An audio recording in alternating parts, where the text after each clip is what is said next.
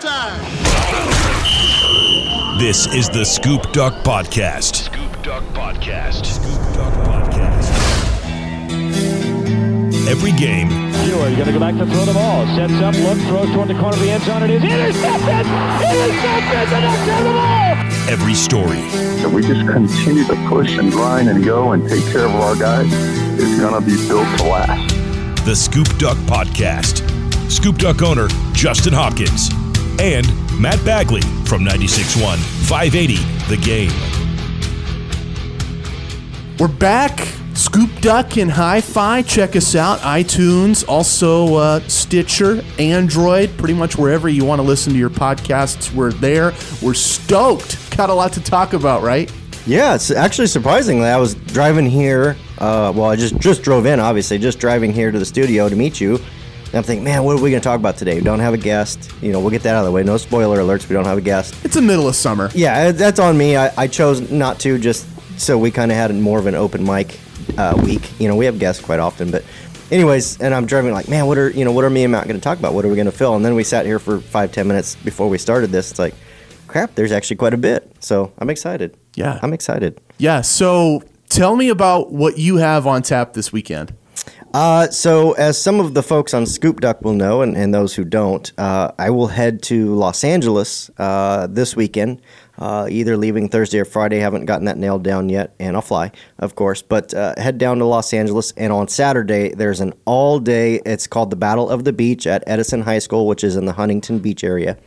Um, I'd have to look, but there's at least a dozen of the powerhouse programs sending a seven on seven team in. So not a whole team, but the skill players, quarterbacks, um, you know, so Mater Dei, St. John Bosco, you name it, those elite schools that have all the kids that we're following uh, will send their their uh, their you know their best tournament team there. So you know it's only one day. I'm not going to go to the opening this year. There was a lot that went into that decision for me, and and I'll give them to you for for starters. Uh, uh, money was part of it. Uh, uh, simple economics. I can do this trip to LA for about half of what the Dallas trip was going to cost me Right. um, which is a substantial amount of money. And uh, secondly, I can meet uh, Jonathan down in L.A. and and uh, you know Jonathan Charles, the prodigy. I can he's going to meet me, go to the same tournament, so we'll have twice as many people there. I'll actually I'm hiring a photographer, so we'll have three people at this event covering it. That's sick. Yeah, which is great. I can't do that the opening. It's me, myself, and I. You Yeah. know, going there, which is fine anyways, this will give me a chance to meet with Jonathan and teach him a little bit and kind of show him the ropes. That way, when he's down there, he can do some of these on his own, on his own, uh, maybe a little bit more efficiently. I think it'll be great for him, and I'm excited to meet him. Um, and lastly, I, I I don't want to I don't want to sit here and bash the opening because it's still a great event, but it has become very media unfriendly unless you're part of that organization. So, you know, student sports or the opening, you know, they have their guys on the field taking video and pictures and they can interview the kids anytime they want. Mm-hmm. As out other media that isn't a part of that, you know, we basically get a very limited window after some of the training that event, as I recall it in Portland, even before it was called the opening, it was merely a seven on seven championship at one point. Right. And then it transcended into the opening. So, what they were doing t- to begin with, and Greg Biggins was running it. This is how far back I'm talking about I was going. Greg Biggins was running it, who's obviously now with 24 7 Sports. We've had him on the podcast. Right. Huge fan. And that's why he's so plugged in because he was doing this back in the day. But, anyway, so Greg Biggins was doing it, and they would bring in uh, really elite seven on seven teams, and they would compete. So it would be like Serra back when Serra out of California was very very good. It had Robert Woods and, and George Farmer, and they had some great players on the, on their teams through the years. You know, they would come up and compete as a team. They wouldn't just be a collection of all star teams, I guess, if you will. I, I phrase them as all star teams now because it's kids kids from all different schools, and, and and it's great that they do that. But anyway, so back then, uh, when the opening started up in Portland, the event was shoot, it was like five or six days long, and I'm talking a legit five or six days. They were doing something every day. Maybe one day was just you know workouts and and and and some uh, some of the SPARQ training as they call it. You know, not every day was like a pa- you know, seven on seven tournament, but they were doing something every day. And as media, we had an opportunity to interview those kids every day. Fast forward to now in Dallas, it's three days. Wow. Yeah, it's three days, and you only get to interview them basically like one time a day after you know so like the lineman will go for a couple hours and you'll get to interview them after and that's all you'll see the lineman all day you got about a 10 15 minute window and that's it so you can maybe get one guy you can maybe get two guys but just imagine 50 different media members all having that same window and we're all fighting for the all fighting for this. Yeah. So like literally, you've got you know. I mean, it's just and so it's like okay, and I get it. I understand that you know the openings trying to you know uh, you know control it for the kids and and I get it. I understand what they're doing. Right. I'm just trying to showcase the differences. So, you know, I would have had basically Monday, Tuesday. The event goes Monday, Tuesday, Wednesday. It's only three days. The two days before that is Elite 11 only. Oregon doesn't have a dog in the fight of the Elite 11. So, really, there's nothing for me to cover there except go watch some really good quarterbacks, which is great. Um, anyways, from an Oregon angle, I could have gone for three days, and I know I'm rambling on about the opening, but you guys want to hear this. I, I know you guys like to, you know, you guys like to hear this. Th- this is eye opening, I think, as a fan, because you get to see, okay, why does Justin do this? What is his coverage right now? What's your focus right now? But it's also eye opening to me. Like, Yeah. I I think about fans have this complaint a lot with with radio in our state of we don't talk local enough. Sure. The Portland stations have a three hour show in every block and they spend three minutes on the ducks on a good day. Sure. Right. And I think a big reason why is availability Yeah. of we can't just get a player on the football team every day, Right. Because they have a one-hour window each week, Right. Or a, pl- a player on the baseball team for Oregon State, right? They might have a, a one-hour window on Sundays, and that's all we can get, Right. And, and you're looking at this where you go down to the opening, and this is supposed to be the biggest event of the year, Right. It's supposed to be a massive hype train for these kids so that they get scholarship offers, Sure.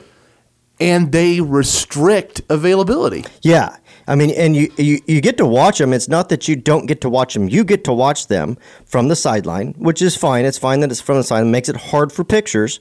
Um, but I'm not really there for pictures so much. A little Yeah. bit, but not so much. But You're there for interviews. Yeah, I'm there for interviews, and and and yeah, you get an opportunity, and I understand the value to me in going to to Dallas if I were to have gone, is to provide the readers of Scoop Duck, which are interested in Oregon commits and Oregon targets, you know, give them the Oregon perspective on things, or at least go, you know, because I know, for instance, 24 7 Sports will go, and, you know, Greg Biggins will be there, or, you know, Steve Wiltfong, and those guys are great, but they're going to look at it from a national perspective. They're not going to really be focused on, you know, the collection of players that are Oregon specific like I would.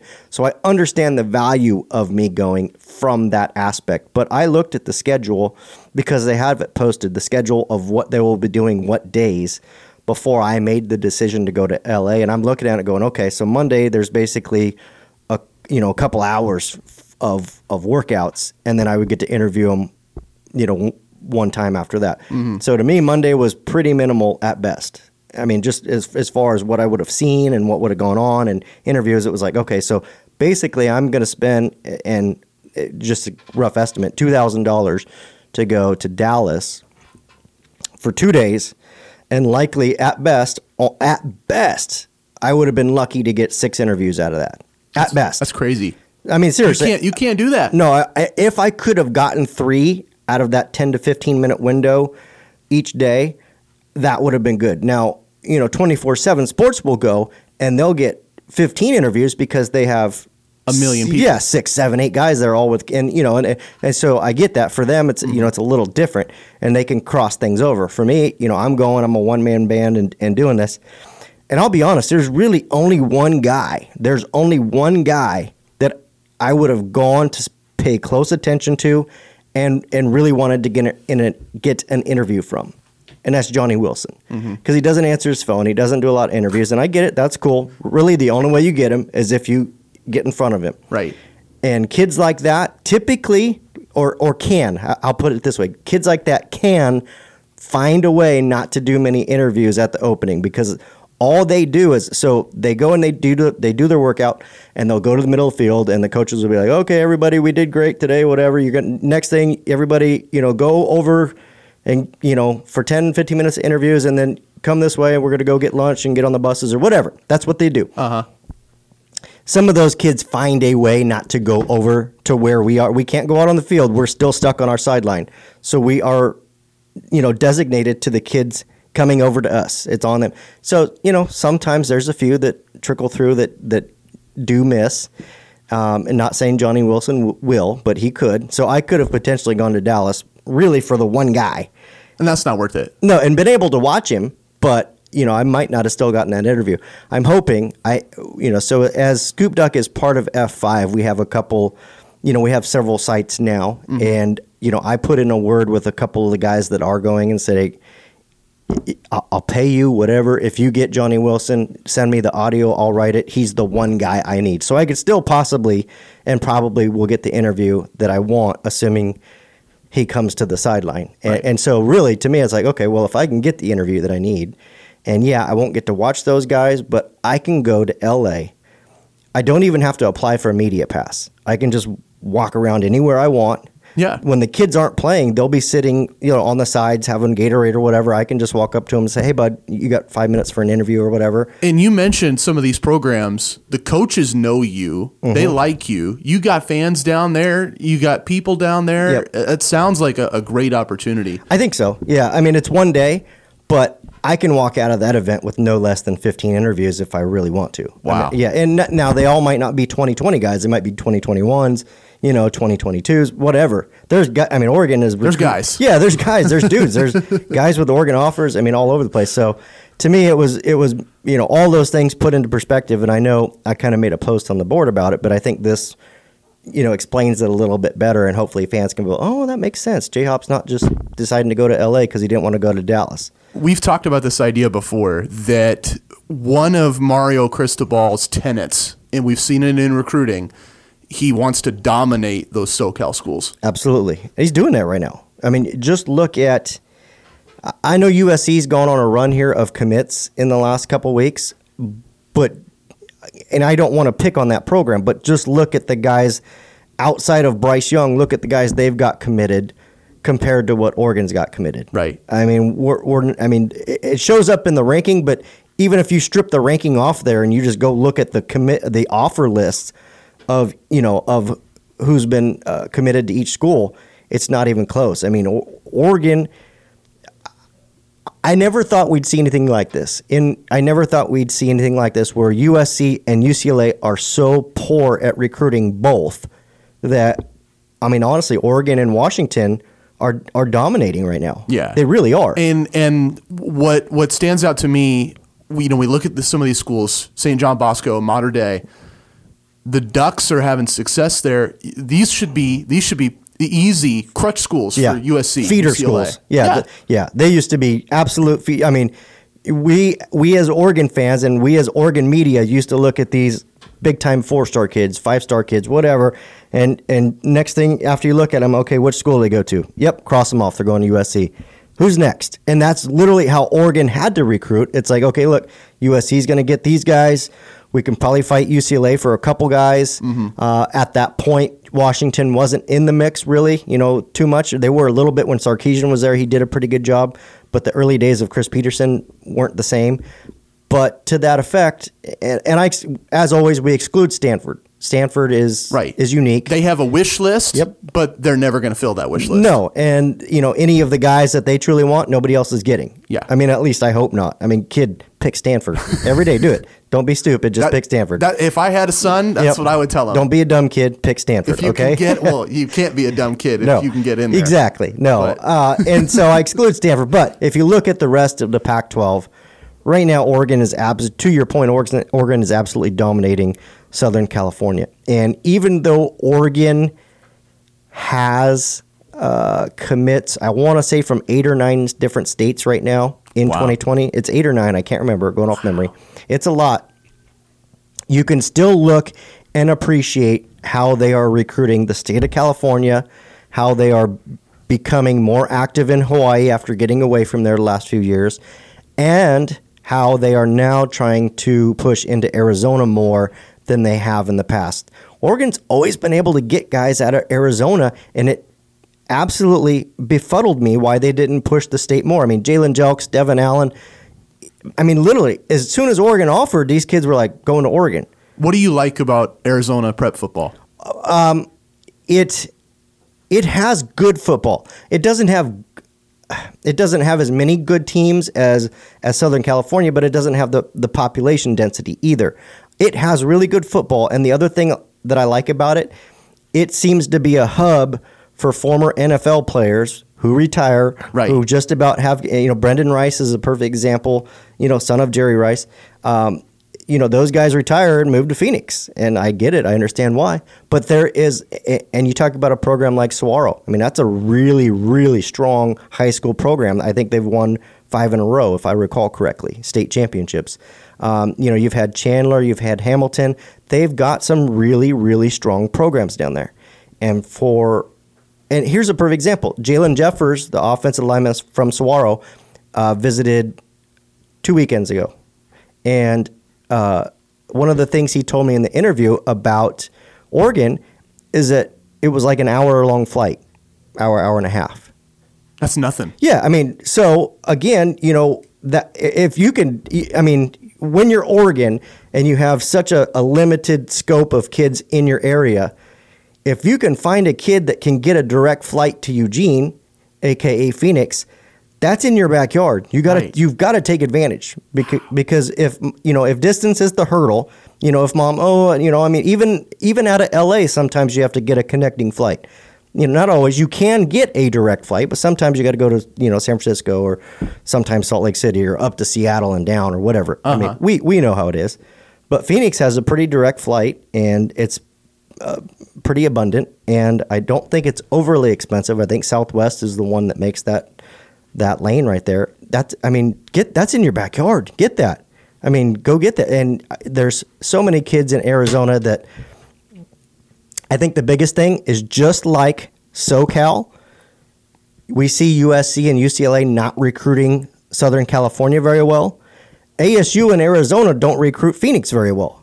ASU is getting a little better under Herm Edwards, but it was not that strong for a long time. So it's not like kids come up out of Phoenix and you say, okay, the top four kids are going to go, you know, the top five kids are going to go to either ASU or U of A. That isn't even remotely the case. More, more oftentimes than not, they're going to a school outside of the state. Well, why not have that school be Oregon? You Right. know, um, so to me, I, I think there's a lot of value for Oregon getting back into Arizona, and then of course they're paying a lot of attention to Washington as well. You got Sav'ell Smalls, Levi Rogers visited, offensive lineman that visited last weekend on Saturday. Um, my point being, you know, everybody worries, and myself included, that even though Oregon has such a strong national brand and can recruit nationally, they are not overlooking their immediate recruiting area, which is the West Coast, which is SoCal, which is becoming Phoenix, which used to be Hawaii, and it might be a little bit more now. Got two, mit- two commits out of there. Uh, you know, still paying attention to Washington, still going over to Utah at the end of the day, even though if you look at it now, I know it's not that way, but at the end of the day, if you count Utah West, I think uh, conservatively 70% of Oregon's commit list will fall into that region because Mario Cristobal understands that you still have to recruit that region harder than any other part of the country. And that's that's amazing to me. You you rattle off all the states where the Ducks are grabbing guys and and the goal of winning the West region. I think about growing up, and I'm I'm young. Growing up, I was a kid when uh, Joey Harrington won the Fiesta Bowl. So I think about those Bellotti teams being on ABC every week, and you would see um, when they when they announce the starting lineups on TV, and you see guys' hometowns. Right. Used to be a couple of Oregon guys, Right. A couple Washington guys, whole bunch of California, Right. and and now it's a nationwide search every year, scouring the country for talent. And I, I think the difference is this. Here's here's the first of all, we know Mario Cristobal is just relentless. He's just a monster when it comes to recruiting. So I don't think every coach at Oregon can do this, but he certainly can, just because of, of his relentless style of recruiting. I think he allocates probably three times as much time to recruiting as any other coach Oregon's ever had. And I and I say that easily. That's amazing. Yeah, easily. I, I would say that easily. You know, Chip, Bellotti, Helfrich, any of them, you name I, I guarantee he allots three times as much more time to that. hopefully he doesn't lose track of winning, winning along the way, but it certainly didn't seem to be a factor Yeah. this past year. No, so that's his priority then. He's going out recruiting first and foremost. A- And I think the key to that is here's a perfect example I will I will use. A couple years back, a few years back, Oregon had Trey McKitty, uh, who was like a kind of like a, a, a, a athletic tight end or a really big receiver, however you wanted to use him. He was very athletic, mm-hmm. big kid, out of Florida, committed to early Oregon early in the spring. Oregon didn't h- end up hanging on to him. You know, he ended up at FSU in the end, but he committed early in the spring, I believe, at the opening when it was in Portland. I, I believe, or it was right around there.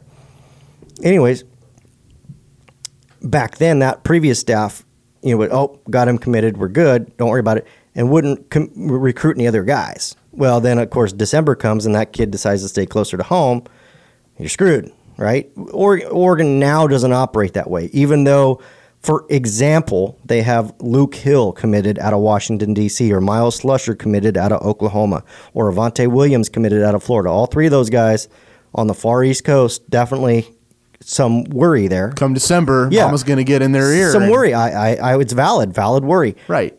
They haven't stopped recruiting these other guys. So you've got John Humphrey and, and James Smith, and you've got all these other guys that, you know, Oregon's continued to recruit really hard and put themselves in good position so that, you know, if you if you take one off, you can put one back pretty easily. And I guess I'm using my hands here and you can see it, but you know, the gap from Trey McKitty to who Oregon was able to get after that, and I don't remember at that position.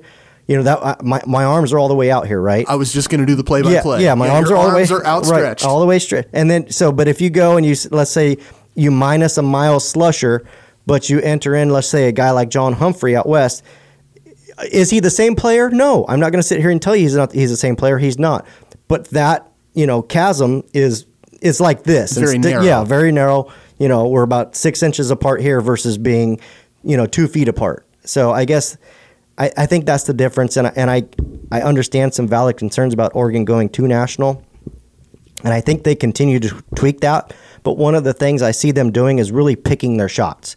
It's not like this huge net of guys that they've got nationally that they're recruiting. They may offer a bunch of guys, but then if the communi- the two way communication isn't very strong, it's like okay, cool, we know where we stand here. But hey, this kid's calling us every day. Right. You know, this kid is blowing me up. All right, there's something to it. Let's see where this goes. And and I think that's how they operate, and that makes a lot of sense. So, it's, yeah, maybe they offer hundred kids. Just just an example, offer hundred kids nationally uh, east of Utah, but at the end of the day, that scope's probably only about 25 kids when it comes down to it that they're actively spending a lot of time recruiting. You know, Sam Brown comes to mind, Trey Trey Benson comes to mind, Montre Adams comes to mind. I mean, there's a handful of guys, you know, that organs really identify, hey, this guy's calling me every day, very receptive, you know, text me back anytime I text them. They pay attention to that stuff. It's not just like I'm going to recruit him, recruit him, recruit him and try and bring him over. At some point you realize it's a lost leader. Like, oh, okay, we offered, I texted him a few times, not very receptive. Cool Moves down the board. moving on. Yeah. And so I like that approach. I think it's great because at least you're casting a wide net, making sure you cover everybody, not overlook anybody, because mm-hmm. that's the biggest mistake you can do is always come back a couple years later to a guy that's about to go to the NFL and saying, "Man, I wish Oregon would have offered. That was the place I really wanted to go." And you're, you know, in the office, you could hear Mario Cristobal throwing a printer against the wall. I mean, literally, you know that that's that that that would be a real scenario too. But I could see him just slamming. I, I just think about every time you bring a scenario like that up, I think about a certain three letter quarterback that may just be the number one overall pick next year. Of DJU. Oh no, you mean Tala? yeah, just kidding. I know I'm, I'm like Trev or yeah, no. no, I can't. No. uh, but but um, I, I- Biggest I mistake of all time in Oregon football recruiting. Right. And it's it seems easy to just say that now, but even at the time, everybody's like, "Duh." I mean, But if they had just put a little more work in, and If- like you work. talk about, hey, winning Hawaii or, Right. or reclaiming Hawaii, this is a great example. They could have had Hawaii right there. Hawaii was you just layup. put the work in, yeah, and you you keep the momentum, Yeah. and you get a kid like that. yeah. I mean, you you pulled uh, just for example, just a couple. I mean, you pulled Buckner out of there. You know, he goes first round. You pull Mariota, Mariota out of there. He goes first round. Those Hawaii kids, you are endeared to them. I mean, it didn't matter if you had a poly coach or not. Right. You literally all you had to do is call and say, "Yep, I'm from Oregon. You want an offer? Yes, I'll commit now." Well, it's like Eugene, where one of the one of the most fascinating things to me when I drive through the state covering high school football, when I go through Eugene, I see people that have a Ducks bumper sticker on one side, a Titans bumper sticker on the other. Oh, yeah. Or I see a, a kid in a in a burger shop. He's got a Titans jersey and a Ducks hat. Yeah. I see stuff like that all the time when I'm in Eugene because people love Marcus Mariota. Yes. Hawaii loves Marcus Mariota. Right. Right. I mean, how Like, could he's you a not? legend there. How could you not? I And mean, yeah. so it still blows me away. They don't get Tua back in the day, and we're not beating a dead horse for nothing. But it's just like you're saying, if you put the work in, Yeah. You you reach out to these kids, you keep them on your radar. You never know what happens. Right. You can't overlook anybody. Right. No, you, you can't. I, I think Oregon's been fortunate. Like, for instance, a guy like Andrew Johnson, who they signed a couple years ago out of Georgia. That's a that's a heck of you know Jordan Scott. I mean, you can't. I mean, didn't even visit. Luckily, they'd recruited him a little bit along the way, so they knew of him. But I mean, those are all perfect examples. I, you know, a guy like Brandon Dorlus, who Oregon signed last year. You know, that was again kind of another one-off where they said, "Hey, we think this kid's pretty good." I think he was a three-star at the time, and he got bumped up to a four-star in the end. And you know, fortunately, Oregon was able to keep Florida off because Florida did everything at the end to try and steal Dorlus away. I mm-hmm. mean, negative recruiting, sending him like you know screenshots of, of of all the guys that had gone to Florida that hadn't panned out at Oregon, or gone to Oregon from Florida that hadn't panned out or transferred or whatever. Ooh, boy. they went totally dirt, and it didn't work because that's like that's not Dorlus's personality. That was, Yeah. that was that was the worst thing they could do know, with him. I've never understood why schools take that approach. I brought this up on my radio show a couple weeks back when when Washington was reportedly doing it. Yeah, if I go to a furniture store and I'm looking for a sofa and I ask the salesperson, hey, I'm looking for a sofa, I don't want them to tell me that, oh, the store across the street sucks. yeah, their sofa sucks. It doesn't matter to me. Right. I want to see your sofa. Right. Right. I, if I go to a burger place, I want to order a burger. I don't want somebody to go, yeah, yeah, you know, I'm at Burger King. Right. I don't want somebody to go, yeah, the Big Mac sucks. Right. I'm not here for a Big Mac. I'm Right. here for a Whopper. Right. Right. I don't understand negative recruiting. No, I- it's to me always been, and I won't spend much time. It's always been, and I'll give you, I'll give you guys a little, little juice on it, but it's always been uh, a short-term gain as far as negative. It, it is a long-term loss, in my opinion, because sure, you might get a kid at the eleventh hour, one or two, maybe at best, that you flip or get in their ear or whatever, but really, long-term wise, it hurts your program. I mean, mm-hmm. with with with that kid, with that family, with that with that kid's coach at that high school, they you know they don't care for negative recruiting. That's not what they want to hear. And I mean, Oregon is recruiting so well right now that they are getting. I mean, just pounded with negative recruiting. I mean, UCLA. I mean, Chip Kelly was here. He despised negative recruiting, and they've become one of the bigger negative recruiting schools against Oregon now. Wow. like Jackson Leduc and some of those guys that they really wanted. I mean, they're all in, and it's crazy because there's several coaches from Oregon on that staff. You know, not just Chip. You have Don Pellum. You have some other guys like Right. Why are you negative recruiting Oregon? That's the last school you should be negatively recruiting. I wonder when, when you throw that angle in. And I- let me let me stop. Sure. And I don't know that Chip Kelly himself is doing it. But his because- coaches are. But yes, there is negative recruiting by UCLA. It may not. I doubt Chip is picking up the phone and saying, "Hey, Jackson, those guys are, are scumbags." But anyways, please. So I got a question for you. When the Ducks were still recruiting Kayvon Thibodeaux, it was Oregon, it was a few other schools, and the big one was Bama. Yeah. And and you brought up I don't I don't know if we talked about this on the pod, but you brought up concerns with Bama Mm-hmm. and just how clean their approach was. Cristobal's a Bama guy. Yeah. Do you think he gets those criticisms slapped on him?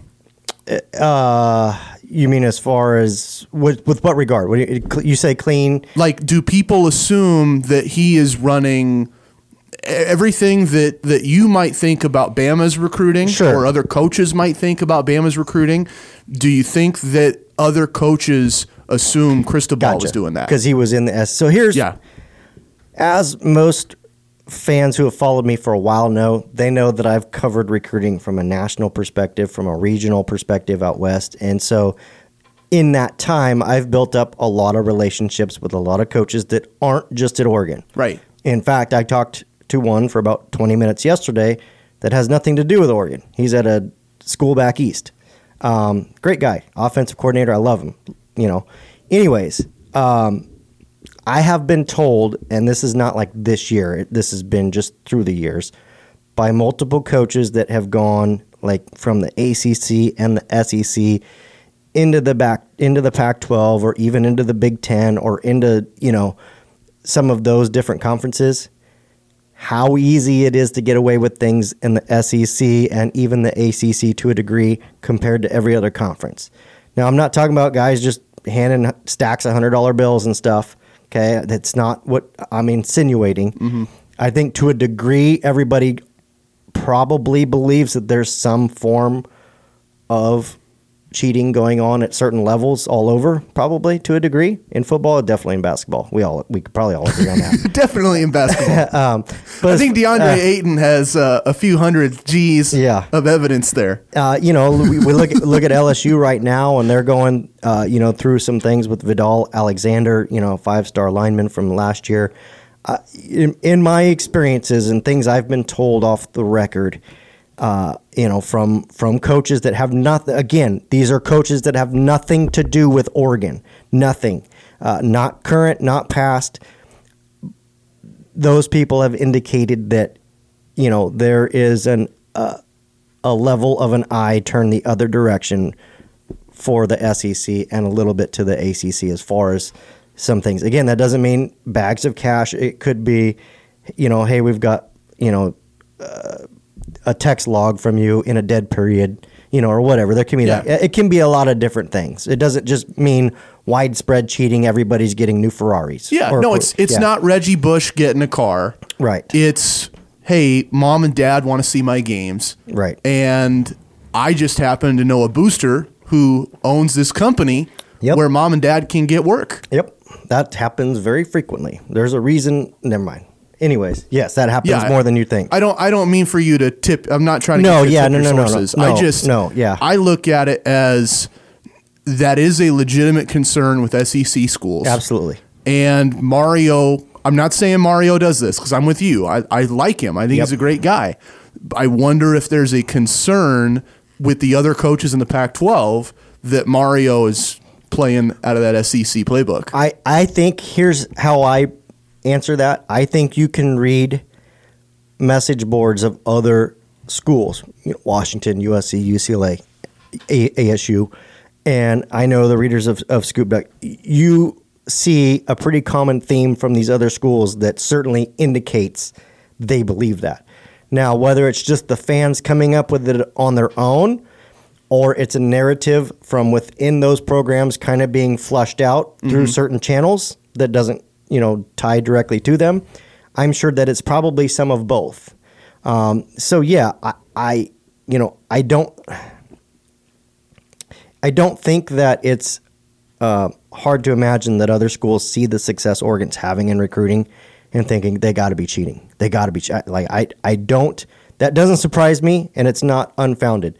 That said, I mean, I know from my inner workings of several staffs leading up to this one, everybody is fully aware who the main benefactor of this school is right.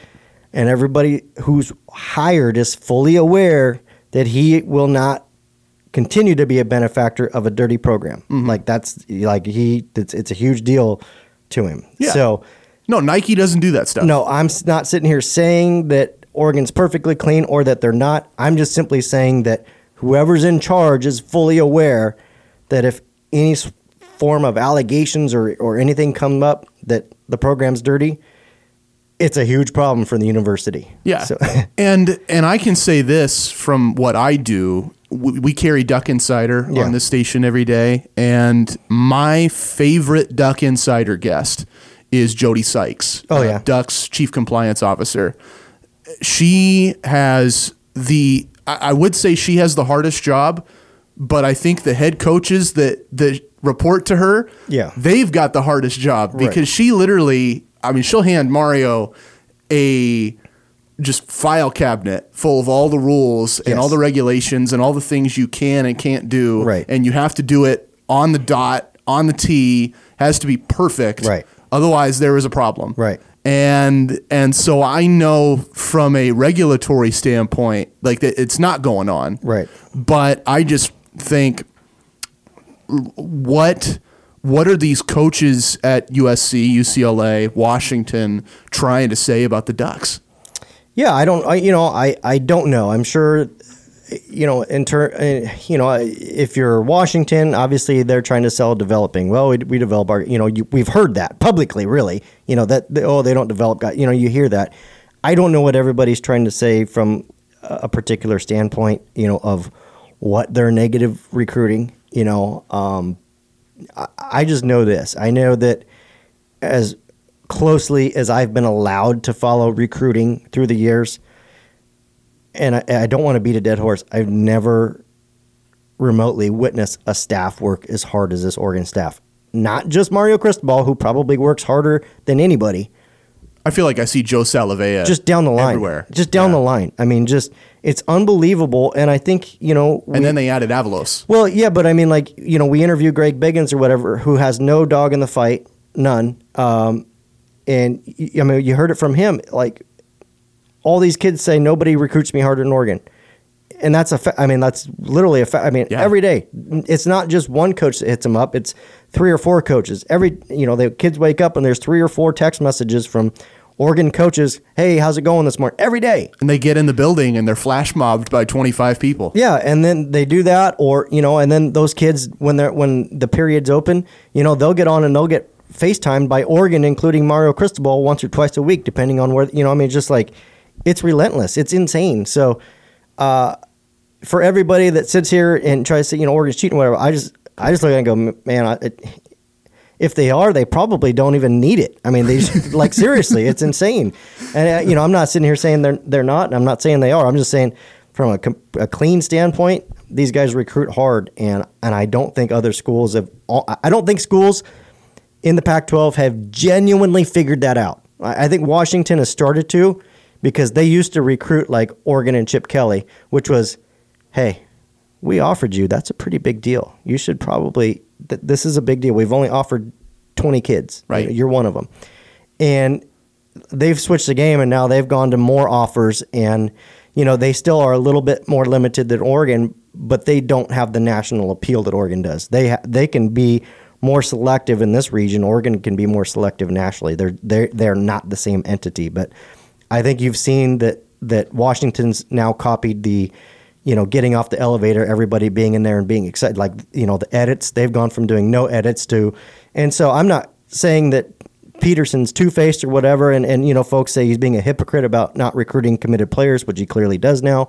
that's all fine you, you, he probably shouldn't have said that stuff in the first place Right. but he needed to do what he's doing now It's football. yeah I mean like, if you don't adapt, you yeah, die. yeah. If you're going to keep getting further and further behind, you better change, or you're all looking for new jobs. So, if you're a Washington fan, it might be a bit hypocritical, but you're pretty glad that he's doing it because it was falling further and further behind. As an Oregon fan, you're probably a little bit jealous because it's like, ha, you're being a hypocrite, but wait, you're starting to catch up. Like Jalen McMillan committed there uh, yesterday. That's a big time receiver for them. That's a big get for Washington. I noticed on Twitter. Yeah. that's a big get for them. So that- that's a great player. Um, you know, they were able to pull Rosengarten from the clutches of Oregon a couple weeks ago. So are they are they recruiting as well as Oregon? I wouldn't say that, but they are definitely recruiting better than they have been in years past. And I think a big part of that is they've started to figure out a little bit what Oregon is doing and have started to adapt. USC and UCLA apparently haven't figured it out yet. Yeah. Good for them. Yeah, it's good for Oregon. Uh, you you hit on one topic that floors me with the Ducks national recruiting push the, the last decade. We sign these kids, bring them in. We've had them on the pod before, and you ask them why Oregon. They tell you they grew up a Duck fan. Yes. And that's, I think, the key here. Something is the key to that. As Oregon gets further and further away from success, and I mean sustained, you know, high level success, Yeah. you will hear less and less of that. So I think that's why this, the 2018 and 2019 and 2020 classes are probably the three most important classes that in Oregon history. And and I don't say that lightly because if if Bellotti hadn't recruited you know, well, or Rich Brooks hadn't recruited well back in the day to get Oregon to where it was, you know, with the the championship run, uh, you know, under Chip Kelly. You know, there was some importance there, but this program unfortunately went on a trajectory so far the other direction that between recruiting and the wins losses, you know, kids were about to lose interest, you know, if you didn't get back on track soon. I think they're back on track, but it also means that this year and next year are incredibly, incredibly critical to the future success of this program. And I don't just mean wins and losses on the football field, I mean recruiting. You've got to get back into these kids that are seven, eight, nine, ten years old, and as stupid as it sounds, they got to remember, oh, the Ducks. I saw the Ducks on TV. They were on. They won all these games. They mm-hmm. had Justin Herbert, and he was so great and went in the Right. first round. And you know, they. I mean, like you've got to have these guys that the kids will grow up. I don't. I mean, like the the best example to me, the Ed Reed, Ray Lewis, Sean Taylor generation Yeah. that they go to Miami and they have that Miami U swagger. Yep. They didn't just do that on a whim. Right. They did it because they grew up watching Michael Irvin Yeah. and Mario Cristobal Yeah. and the guys on those 80s U teams. Yeah. And when you grow up with that, you want to be a part of that. Right. And and and Miami is a perfect example of of Oregon on the East Coast. You know, they had all that tradition, some terrific years and and and, and decades even if you will. And pretty much since we've known them in the 2000s, Stunk. yeah, they haven't been relevant. And and they've gotten so far away from winning that their recruiting has fallen off so badly, which I don't think fans truly appreciate how bad the recruiting has been, considering they're in one of the top two or three hotbeds of talent nationally. Yeah. And they could literally never leave Miami and they Yeah. would be relevant. the uh, 50 mile radius. They could recruit in a 50 mile radius and sign 90% of their team and have it be highly ranked four stars or better. Th- That's a, that's unfathomable. It really is. You know, USC is in a somewhat similar position. I don't know, like Texas, even though Texas has a ton of talent, it's a huge state. It's spread out. Yeah, it's spread out. The the the population of Miami is so concentrated. Those kids from the South are ridiculous athletes, and so to me, you know, Miami's same similar position to Oregon. If they didn't get in there and and get that thing turned around, they were on such a trajectory the wrong direction. Now, sure, they're always going to lean back on the on the you know on the 80s and on the 90s and on the wins and you know those great players you mentioned. But the farther you get away from it, you've got kids coming up that. I mean, who wants to watch Miami when there's 50 people in the stands mm-hmm. and they're getting blown out by FSU 49 to 3? You know, those kids don't watch. And if those kids don't watch, they they watch whoever else is hot. Florida State, Florida, Alabama. I mean, Georgia, you name it. You, Yeah. got, you got so much competition down there. So, anyways, I don't know where we went, but there you go. There's Yeah. some, yeah. And I think it's it's good that we compare to other programs, so it's not just like, you know, hey, we're beating on Oregon, and I think it's great to have another, you know, program or person or whatever to compare it to. Oh, yeah. just so it takes that element of of you know emotion out of it. You know, we're not emotionally attached to Miami and what goes on there, but if you look at what's going on there, it's somewhat similar to Oregon. Yeah. maybe even on a bigger scale. I think there are, are lessons to take away from a few programs. I think that being one of them. We, we mention Alabama all the time, Sure. but it's not the only program that you can extrapolate some lessons from. Yeah. Um, Love talking recruiting in the summertime. Yeah, the way. that's that's what. Yeah, that's that's the thing. And then we, you know, we're going to record this podcast here. We are on a Wednesday, and there's a a, a a commitment on Thursday that has Oregon in the top three. So the Ducks could potentially be getting another commit on Thursday from uh, from Harper, from Marcus Harper out of uh, Illinois. So that would be another state to add to the list. Nice. If he commits to Oregon, I, I don't know. But Yeah. yeah, my predictions on Oregon. It's been on Oregon for three or four weeks now. But yeah. What what goes into those predictions without tipping your sources and giving away too much of the secret sauce? Uh, you know, I I pride myself on I, I pride myself on being the first pick. You know, that's something I'm really proud of, and not just like you know, hey, you're cool, J Hop, you were the first one. It, for those who don't know the inner, you know, it's me going against 24/7 Sports, which has several hundred guys. Not it's not just you know like like Matt Prehm and, and those guys at Duck Territory. You know, they've Yeah. got Greg Biggins, and they've got Wilt Fong, and they've got some great connections in that network. They do. Uh, and I'm not picking on them one degree.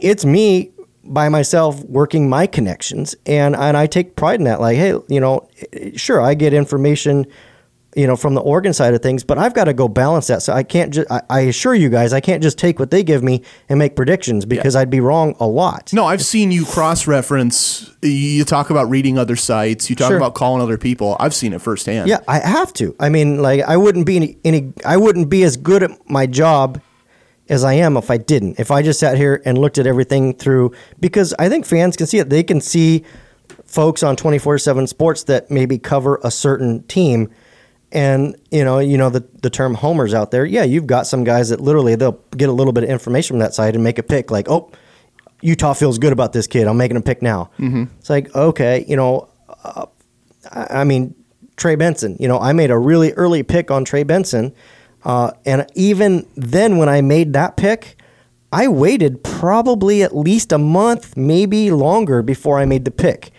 Kind of okay. Well, it's early. This kid's out of Mississippi. You know, l- let's kind of see. And I know Mississippi State at the time and Ole Miss at the time were definitely factors. Let me let me just continue to see how this relationship develops and kind of and, and so I waited. I was still miles ahead of everybody else on the pick, but even for me, when I started paying attention, I waited. So I honestly, I really do. I don't race to be first. I pride myself on being first. I enjoy that. But I also do. So a perfect example is Dylan Johnson. I waited until the last minute to make a pick on Dylan Johnson. Now I know he came to Oregon. He liked it. He loved the visit. Oregon's definitely a, a player. And I felt it was 50 50 with Mississippi State. At that time, and as I laid it out, and as was true, that kid had to decide if he wanted to go to Oregon, which I think he liked the school more and the program, and he wanted to play with Trey Benson, but he would have played defense, would have played safety. Hmm. Or do you want to stay at Mississippi State where you can play running back, which I know he really wanted to play running back. Mm-hmm. And I have no beef with that. Yeah. Play what you love, kid. It happens. Go for it. My, my favorite example, Steve McNair famously had major D1 offers to play corner. yeah. And he wanted to play quarterback. Yeah. So he goes to Alcorn State. Right. And the rest is history. And there it goes. Yeah. And that happens. I mean, it, let's face it, kids are going to be happier doing what they love. So, like, perfect example is when I interview people to intern on Scoop Duck, I always ask them, so why are you calling me? Why are you interested? You know, well, what do you mean? Well, I don't know. What is it that struck you? You know, do you want to take photos? Do you want to call recruits? Do you want to cover the team? Right. What is it you're passionate about? what do you want to do? because like Alan Johnstone's a perfect example. He was passionate about basketball and going to the games, and it showed in his work. I mean, he, he loved it. Yeah, I did. He enjoyed his work. Yeah. and so it was a perfect fit. So that's how it. So I equate that to Dylan Johnson again. I know that you know some of my competition had had you know predicted him to Oregon, and I waited and I waited, and when it kind of became clear to me that, it, and yeah, it was it was pretty close to his uh, commitment. I think it was a day or two before. But instead of me being first, I waited because I wasn't confident yet on which way that was going to go. And I don't always do it. I'm not always going to be right, but I'd say my batting percentage is pretty damn good, at least in this game of recruiting, which is, I mean, like if my if I had my batting percentage as a stockbroker, I'd be a gazillionaire. Yeah. I mean, you know, and I'm not try, sitting here trying to toot my own horn, but that's what goes into it. I do like to be first. I pride myself on that. But even more than that, I pride myself on being right and trying not to have to go and flip flop because I, I, I hate that. You know, I, I, hate seeing that. Like, it it seems as though I know on 24 7 sports you get points for being the first pick, uh, like a lot of points. And that's so, you know, I, lo- I know people race to that and you're not really dinged so much for flip flopping back and forth. So, like if you go and you pick this kid early on, and it becomes apparent that at the last hour he's going to go to Alabama, and you flip your pick, yeah, you don't get all those points from being first, but you also don't get dinged on your um, accuracy. You know, so I know the game that they play. I try and avoid that. I try and be first. I try and be right. I won't always be, but that's I do my best. Yeah. So Yeah. I try not to be a volume picker, if that makes sense. Totally. Yeah. So uh, those things all stand out to me. Um, I think the the last thing that, that I haven't asked yet, I want to. Let's circle back to what you're doing this weekend in SoCal. Yeah. Who are the players? Who are the coaches? Who are the people that you want to cover this weekend? you know, uh, and, and I'm going to put out a list probably on Friday, but you know, it, to me, it's going to really be here's the key. Oregon's uh, and I'm I'm going off memory, but I think at 13 or 14 commits or wherever they're at, you got Harper committing tomorrow. Potentially could be Oregon. Um, Ducks could get another one or two guys. Maybe I'll just say by Fourth of July potentially. Although I'm not saying that's definitive. Excuse me. That means let's just say Oregon's roughly around 15 commits. We'll just say they're roughly around 15 commits in 2020. I don't think they can take 25 in this class. I think that's the stretch. So even if they could take 25, if they could, which I don't think they can, that's 10 more kids. That's it. I've got 10 more kids to basically cover between now and February. you know, uh, Wow. of course I cover more than that because there's, you know, things that happen, but The potential. the pool- 10 slots. Yeah, yeah. Remember how my arms were this wide earlier? My pool of guys to cover went from here down to here. Yeah, so That's nice. Yeah, so which is which is good and bad. There's a lot lot less news flowing, but you know, I mean, there's there's less guys for me to have to worry about. So my point to that is where I'm going.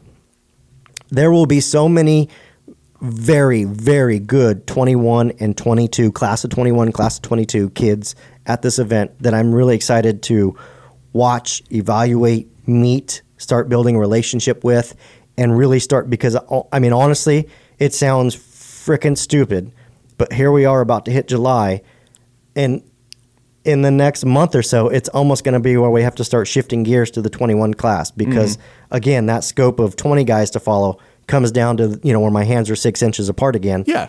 And so you know if I don't do that, there of course there'll be football along the way. So I do have that where I don't need as much recruiting information, uh, and that will be nice. I'm looking forward to that part of things. But um, again, starting to develop a relationship with those 20 because what happens is those a lot of schools will end up like Oregon where their scope gets really small at certain points. So come let's just say come December and January, a lot of people start hitting up the 21s more and as more people start calling them, they tend to want to do less and less interviews because they're kids and they don't want to spend all their time on the phone and I get it. So Yeah.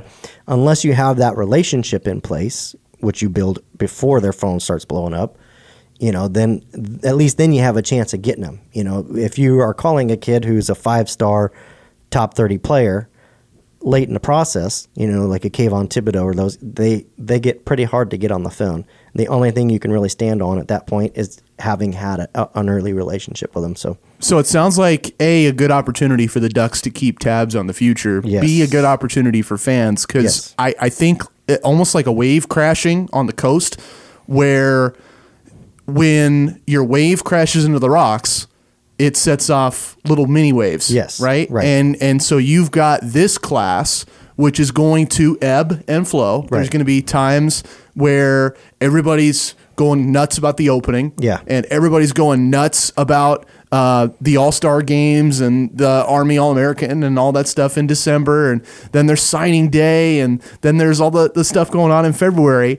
There's these massive waves. Yes. And then there's times of the year where it's not there and it springs up little waves for the next year's class and the next year's class and the next year's class. Exactly, exactly, and and you'll even you're going to see the coaching staff at Oregon start, and I say start to turn their attention to the 21s. They're you know, hey, look, uh, you know, uh, for example, Jim Mastro probably not going to take another running back in this class. He's got Trey Benson committed, Right. So his job right now, number one job, continue to recruit Trey Benson. Don't lose him.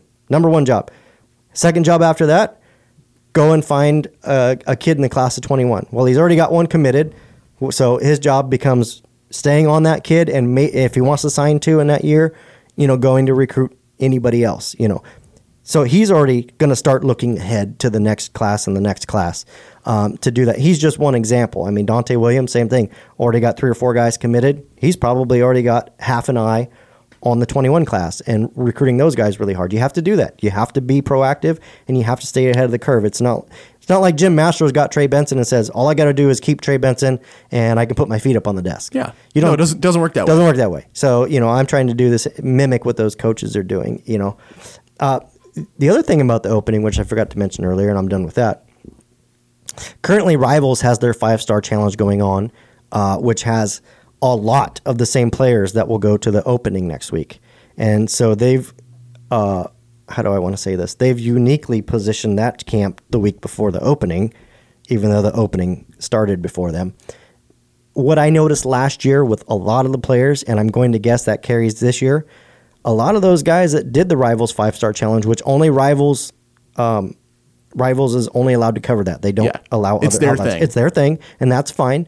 So nobody else can cover that but Rivals. But those kids go and work out for the week there, and then go to uh, the opening in Dallas.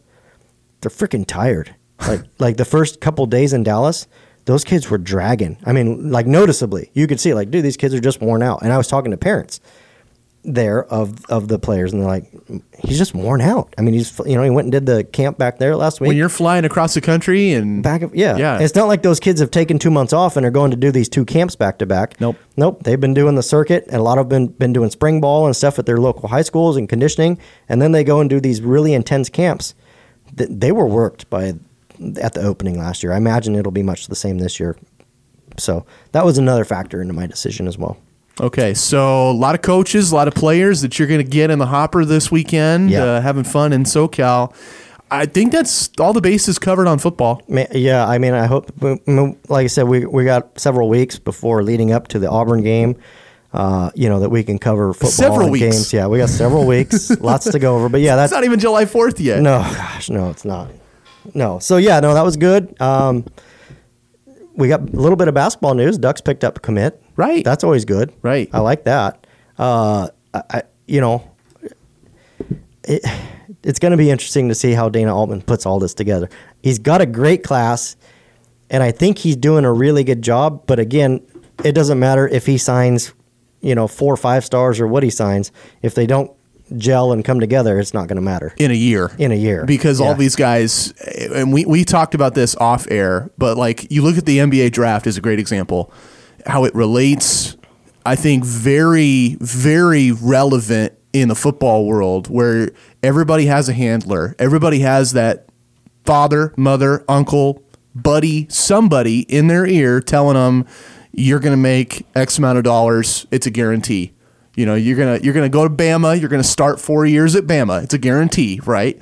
And uh, I, I I think the the problem that Dana has right now at Oregon, you have to not only get these guys in, but you have to get in their their skulls that that is not going to happen. Right. You cannot listen to Uncle Joe when they tell you you're going to be a lottery pick in the NBA next year. Yeah, yeah. There's nothing guaranteed. I Yeah. mean, you know, that's and I and uh, I, I, as much as I'm sure it's, um, you know, for my for my own benefit that I would have loved to seen Louis King come back to Oregon Mm-hmm.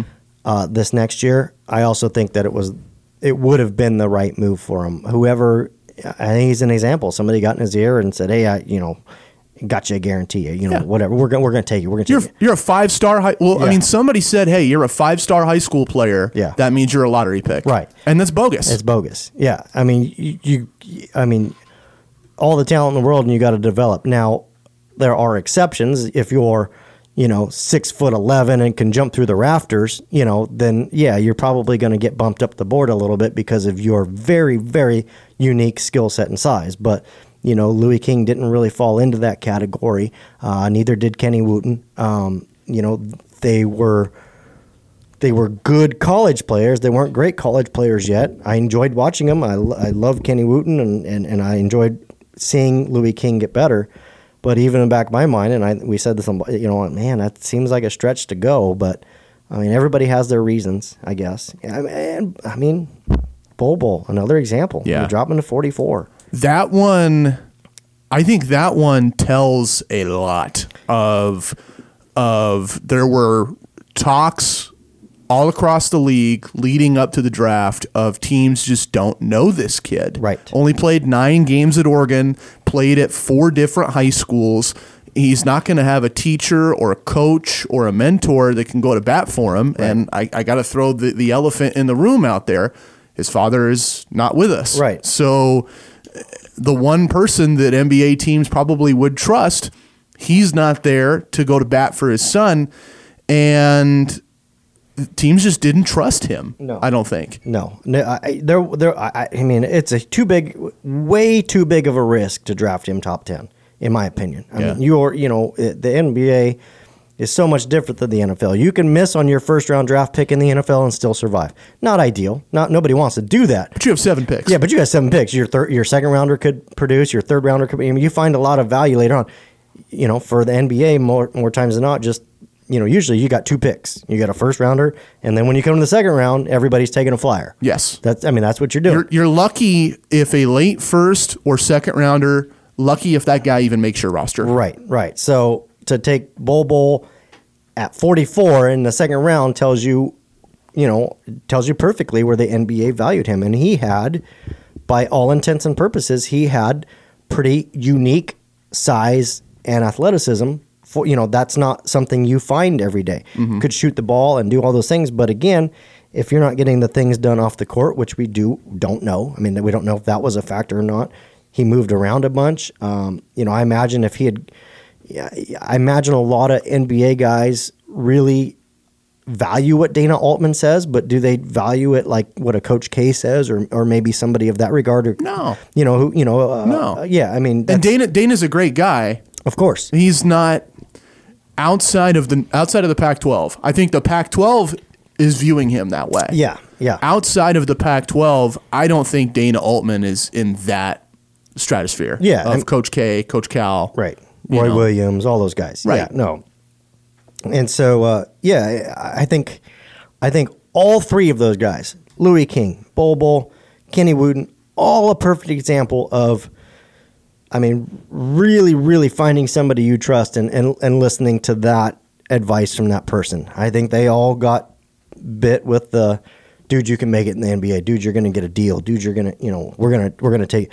I guarantee that it, you pick any organization and they've told seven or eight kids, we guarantee to take you. Right. Well, they only get two picks. So yeah, and, and I get they're all playing the same game. So um, again, it only benefits those NBA teams to have more of those options available for them to pick from than for them to be honest and say, "Hey, look, we probably won't take you till late in the second round if we take you." Mm-hmm. And all of a sudden, they go from having seven to eight options to three or four, and potentially those three or four could have been picked in front of them. Yeah. You know, so it only benefits the NBA team for those kids to listen and jump into the NBA. Right. Like the Nuggets, certainly, I think they look at it as if you work on Bol Bol's three, Yeah. develop that, get that percentage up high, get his body right, he can be a stretch five, which is the rarest position in all of basketball. Right. And you pair him with Jokic. Yes. And all of a sudden, you've got murderer's row in your front court. That's what I was going to say. Bol Bol going to the Nuggets makes absolute sense with Jokic. You, I mean, because Jokic can shoot the three too if you need him to. Right. But now you got Bol Bol, who really doesn't have to be your interior presence because that's where I didn't see any value. He wasn't. He's not going to be the interior defender you think he's going to be for his size. Now, sure, he's a presence, and you've got to shoot around him. but he's not Kenny Wooten. Yeah, well, and even but even th- uh, I mean, you can back him down if you need to. Sure, he can control the paint a lot easier in college, but the pros is a totally different animal. So again, for the Nuggets who aren't going to ask him to control the paint, he can kind of roam, you know, out there at the three point line, and next thing you know, you've got a seven footer that's playing alongside another seven footer, and both are well, at least Bol Bol's semi athletic, and both can shoot the three. That's a pretty dangerous combination. Mm-hmm. I mean, so you can really, if you're the Nuggets, play matchup basketball with whoever you're playing because you've got that athletic big that can shoot the three and run the floor, or you've got the big man and you like he did against the Blazers, send him in the paint and just score buckets. Man. Yeah. Brutal. I, I said during that series, that guy is my new favorite NBA player to watch. Nikola Jokic. I I hate loved him. Like I respected his game, but I hated what he. I mean, dude, he got LeBron calls against the Bla- Blazers. I mean, he got like, and that's fine. I don't care, but I, I'm I'm amazed the Blazers won that thing. But um, yeah, it was a hate love thing. It's like, man, I respect your game, but I hate some of these calls and stuff you're getting. Yeah. Either way. Um, So th- I think that's something for Dana to watch out. Is Yeah. you get these guys, you got to make sure they go in. I'm not saying they got to be a duck for four years. Nope. But they go in knowing I'm going to get more out of this than a one year rental. a realist re, a reality to me a reality and and I, and I hope Dana uses this in the future Bol Bol comes back this year and let's just say he plays two-thirds of the year doesn't even play the whole year and probably plays like we would expect him to he's probably a lottery pick at the end of that No doubt.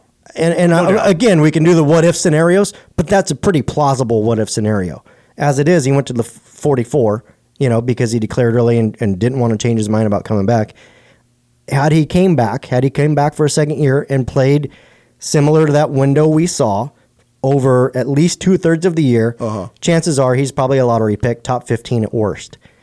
Louis King, same thing. He his his uh, his chart, he was okay at the beginning and really you know got hot there at the end. If he comes back and continues on that hot streak from the beginning of the year to the end of the second year, I don't think he's a lottery pick, but he's probably a first rounder. Yeah.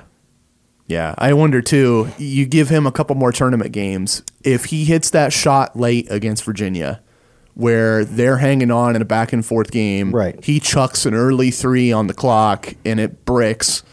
If that shot goes in, they beat the Cavs. All of a sudden, we have a different national champ. And I, I, I don't know how long Oregon would have been dancing. Yeah. You know, maybe he gets a couple more games in the spotlight. Scouts see a little bit more from him, and that changes his trajectory.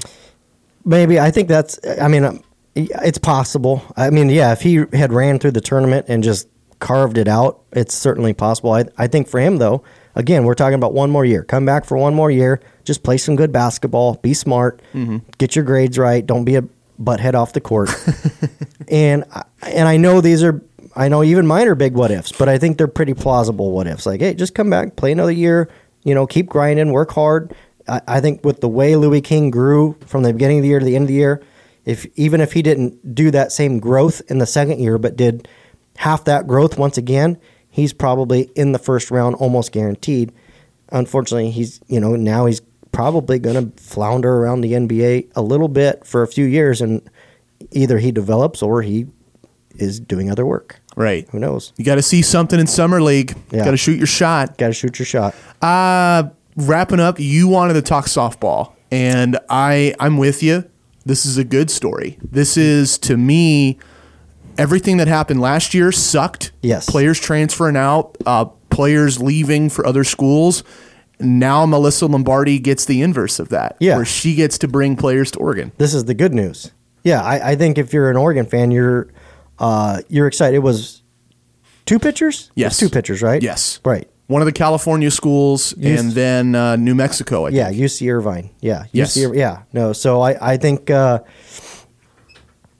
I think that will continue to be the trend. I think again, and I've said this from the beginning. I think the young ladies that are are are are geared for and expecting to put in work and be worked hard and follow the rules and listen to this coach who is much stricter than the previous coach mm-hmm. will be rewarded. And I think they'll appreciate that. I think the other the other other the players that came in expecting a players coach and their buddy and Mike White and everybody loves him, you know, I you know what? Miss Melissa Lombardi's not that. And she's not going to adjust just for a single player or even two or three to keep them. Yeah. I mean, she is who she is. And I mean, it's like, I mean, literally, it's like people expecting Mario Cristobal to be a, a player's coach. I mean, he's not. He's not geared that way. Now he's he's personable, but at the end of the day, he's he's in charge, and everybody knows that. And you know, win or lose, he's not going to change. You, you can't, you cannot expect Melissa Lombardi to do that. Yeah. I, I mentioned the Miami connection earlier. Uh, you, um, you remind me about Mario now, and just thinking about his influences. Jimmy Johnson was all energy, Yeah. positive, a motivator, Yeah. but he was not a player's coach. No. Jimmy Johnson was. This is Jimmy Johnson's program, Right. And he's going to give you a lot of leeway. He's going to give you a lot of leash, Yeah. But he's still tugging the leash. Well, and per, I mean, just the easiest way to compare it's simple. I mean, Dabo Swinney and Nick Saban do not run pro, their programs the same way, but they present themselves the way they are, and they recruit players and say, "This is what you're going to expect. You're either going to like it, or you should probably go somewhere else." Right. And so, completely different dynamics, but as long as you recruit that way and are Honest. honest and sincere about what you're going to do when they get there, I think you're good, you know. But if you come off as the players' coach, you know, oh, I'm your buddy. We're buddies. I, you know, I come here. We're gonna we're just gonna have fun. We're gonna be buddy. You know, and they show up and you Are you screaming at you them? scream in at them. Yeah, well, yeah, they're, they're you know they're gonna hit the portal about as quick as they can get to Starbucks. You know, so Oh, transfer portal. yeah, Um, yeah, I mean, I think it's a great move for Coach Lombardi. I, I look at it also this way. In softball, you might look at this and say, ah, right, New Mexico, ah, UC Irvine, when are the big names coming in? These are really good players. Yeah. Every school has one or two good players at that level. And in softball, you're only one or two moves away from a good pitching Uh, uh, staff yeah, hundred percent. you don't need a massive bullpen Right. and, and really deep starting rotation. You just got to find two or three good arms. I say if they got three good arms, which is two more than they had this year, if they got three good arms, I, I mean, she's. I, I think she's proven that she can be effective. You know, even with the one, yeah, it wasn't the season everybody wanted. I know they didn't finish in, in strong fashion, but you know, really tough circumstances. I think with two or three, you're talking about a whole different club. A whole, di- I mean, No doubt. Even if you go from you know having a tough season to being competitive in a 500 season, you moved up. You went up. I mean, baby steps. This thing's not going to turn. If anybody expects this to go back to the Oregon softball it was two years ago in one year, that's not realistic. That uh, not with not with as many people left the program. yeah. I mean, No, no, that, Yeah. that team plays for Texas now. yeah, that team plays for Texas now, and there's no doubt why they play for Texas now. Everybody, I mean, I mean, if you think Mike White didn't have a hand in bringing them over, I mean, come on, seriously. I mean, oh, let's just magically go to Texas now. Okay, Yeah. Yeah. I, I wonder, like, if you could do that to college football, where players could uh, essentially transfer without penalty. Right. I wonder what would happen. you in my opinion and there's no way to foresee it in my opinion the rich would just get richer i mean it would literally you know any any top player of like say a boise state or you know a smaller smaller or fresno state or smaller school you know bama would would pillage them georgia probably even oregon i mean i i just Right. you know you would you would build like the nba does with super teams you know you would just build these super teams even more so i mean Bama and Clemson are already kind of super teams because of the way they recruit. But Mm-hmm. at least everybody else has some sort of a chance sometimes. Yeah. I, don't know if I want to give Kirby Smart any extra help. Yeah, no, yeah, no, not at all. No, That's a big what if there. But uh, we're, Well, we're not Georgia fans. no. so- Well, I just I hate what the transfer portal's done. I don't mind the transfer portal. I like that. I just hate that basically everybody that hits the portal and applies for a waiver gets it anymore. I think that's done it. Except for the kids who actually need the waiver. Yeah, except for the ones who need it. But yeah, yeah I mean, because you know clearly Tate Martell needed one, and you know uh, Justin Field, whatever the unfortunate situation at Georgia was, there's no question that that was pushed along. Just Yeah. I mean, the NCAA wins if he's starting at Ohio State this year. I mean, there's no doubt that that's a, a revenue dis- based decision, as most are with the NCAA. Yeah. Whatever. Got to make that money. That's a different podcast. I don't want to get into that. I'm right there with you, man. We could we could spend a whole hour talking about We could. all the ways Yeah. to reform the NCAA. And we'd probably like get we probably get a lot of hate posts after that, you know, on Scoop Duck. Be like, oh man, I don't agree with you, J Hop. You're crazy, and that's fine. You don't have to. It's my podcast. I get to say what I want. right You get to say what you want. A little bit. I, I have fun sometimes. Yeah, yeah. Uh, th- so I, I'm I'm out of questions. I'm at, I'm at answers. Okay. All right. I think we're in a good place. Then, what are you gonna eat for lunch today? Uh, I don't know. I think I have to eat mall food because my son wants to go to the mall and hang out. He's a teenager, so he wants to go walk around with his buddies. mall. Right. So I'm, like, maybe I can squeeze the ram out of it. I don't know. That might because it's across street. Yeah. So maybe I can squeeze that out of it. Well, good luck to you. Yeah. Thanks for listening, everybody. Again, uh, iTunes, Stitcher, Google Play. Justin Bald. I mean, we're we're all out now, pretty much wherever you want your podcast. Share the damn podcast, people. Facebook, Twitter, whatever. Share it. Do it.